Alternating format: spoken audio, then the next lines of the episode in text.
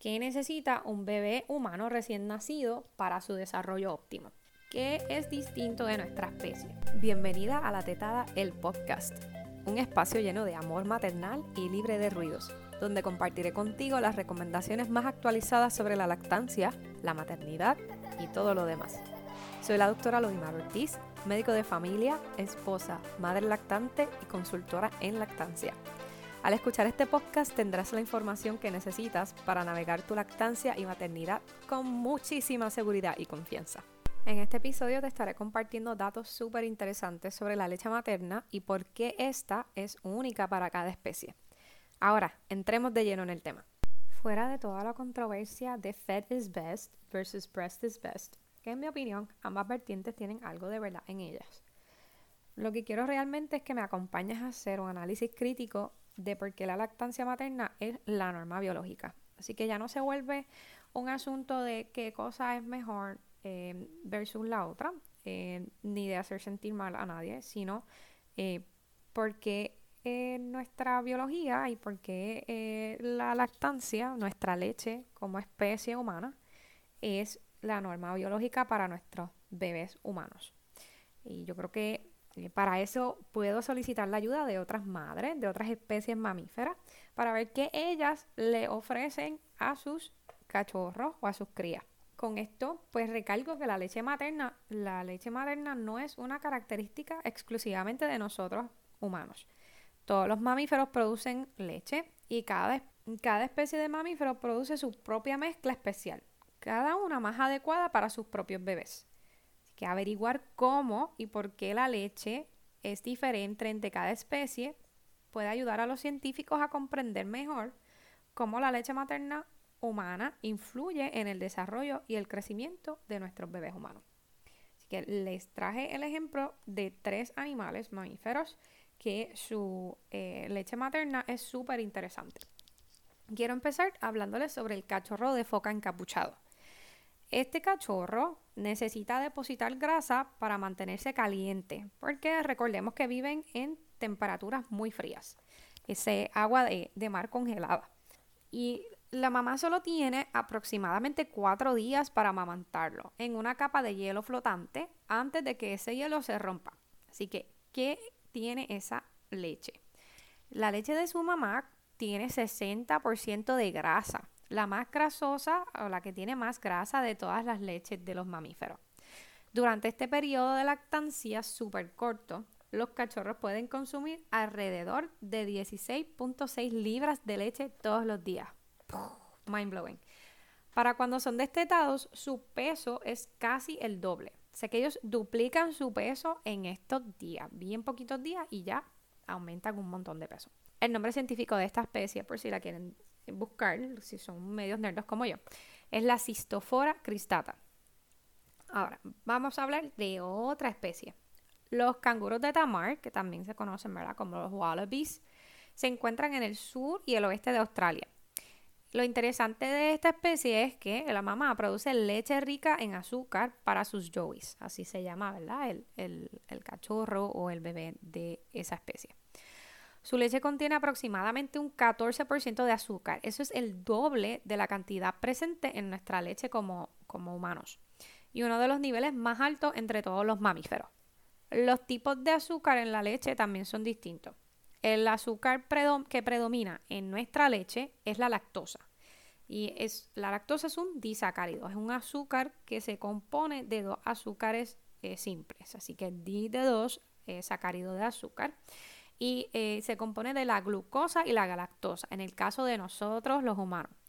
Sin embargo, la leche de los canguros de Tamar tiene muy poca lactosa y lo que contiene son altos niveles de otros azúcares complejos llamados oligosacáridos, oligo de varios sacáridos de azúcar. La razón está todavía en investigación, pero se cree que los oligosacáridos de la leche pueden tener un propósito antimicrobiano en el intestino de un yowie en desarrollo. Y la verdad es que ellos viven en un ambiente, ¿verdad? Poco estéril dentro del saquito de su mamá. Ese ambiente no es para nada estéril y necesitan una mayor protección inmune. Así que hay muchos marsupiales o mamíferos con bolsa, como los canguros de Tamar. Eh, pero lo interesante de estos eh, canguros es que también tienen una forma única de controlar lo que pasa a su leche dependiendo de la edad de sus crías. Ellos pueden tener bebés de, distintas edades, por ejemplo, ¿verdad? En, en, sus bolsas.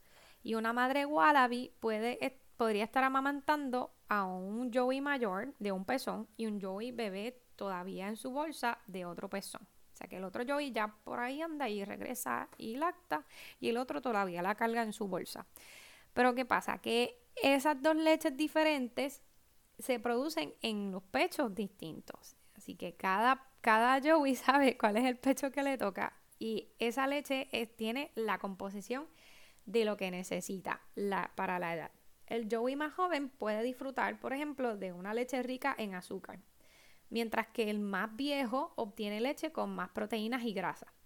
Es súper increíble que sean capaces de producir dos leches completamente diferentes que se adaptan a la etapa en la que se encuentra su cría. Así que cada pecho tiene un trabajo distinto en esta ocasión. Otra especie que a mí me estuvo y es la, última, ¿verdad? Que les voy a traer es la de el armadillo. Eh, este, el armadillo, si recuerdan, es un mamífero, pero que tiene un caparazón eh, ¿verdad? Que, es casi como un hueso protector. Pero los, los bebés de los armadillos no nacen con este caparazón duro. Ellos lo construyen luego de que nacen. Así que la leche de su mamá tiene que tener los nutrientes necesarios para que ellos puedan crear este caparazón. Y pues así mismo es, esta leche contiene altos niveles de calcio y fósforo. Entonces ahora vamos volvamos a nosotros los humanos. La pregunta es, ¿qué necesita un bebé humano recién nacido para su desarrollo óptimo? ¿Qué es distinto de nuestra especie? El bebé humano llega antes de lo ideal porque el cráneo de nuestro bebé tiene que pasar por el espacio, por el canal de la pelvis, tiene que caber por esa pelvis de la madre humana. Así que eh, realmente nuestros bebés nacen mucho más inmaduros que el de otras especies por esa razón. Puede seguir desarrollándose el cerebro dentro de nuestro útero porque si no, no va a caber al momento de parir. Además, los humanos somos cerebros, ¿verdad? Somos eh, especies con un cerebro muy complejo, eh, que es importante, ¿verdad? Para nuestras funciones. Y esa, la leche materna está diseñada para crecer, apoyar y desarrollar un cerebro muy complejo.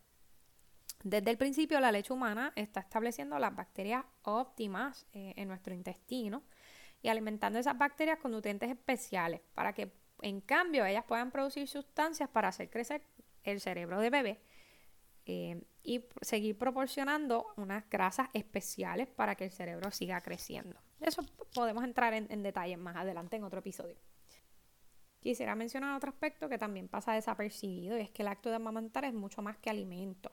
Le provee la cercanía, la seguridad que nuestros bebés necesitan, es reduciendo el estrés tóxico en el infante y eso es muy importante para su salud mental y emocional en el futuro. También promueve el desarrollo apropiado del paladar, que a su vez afecta el desarrollo de enfermedades respiratorias del sueño y el desorden de déficit de atención. Con estos datos interesantísimos termino este episodio y te tengo un mensaje especial para ti. No estás sola, te envío un abrazo de mamá a mamá. No te pierdas los próximos episodios. Suscríbete en Apple Podcasts, Spotify, Google Podcasts o cualquier otra plataforma de tu preferencia.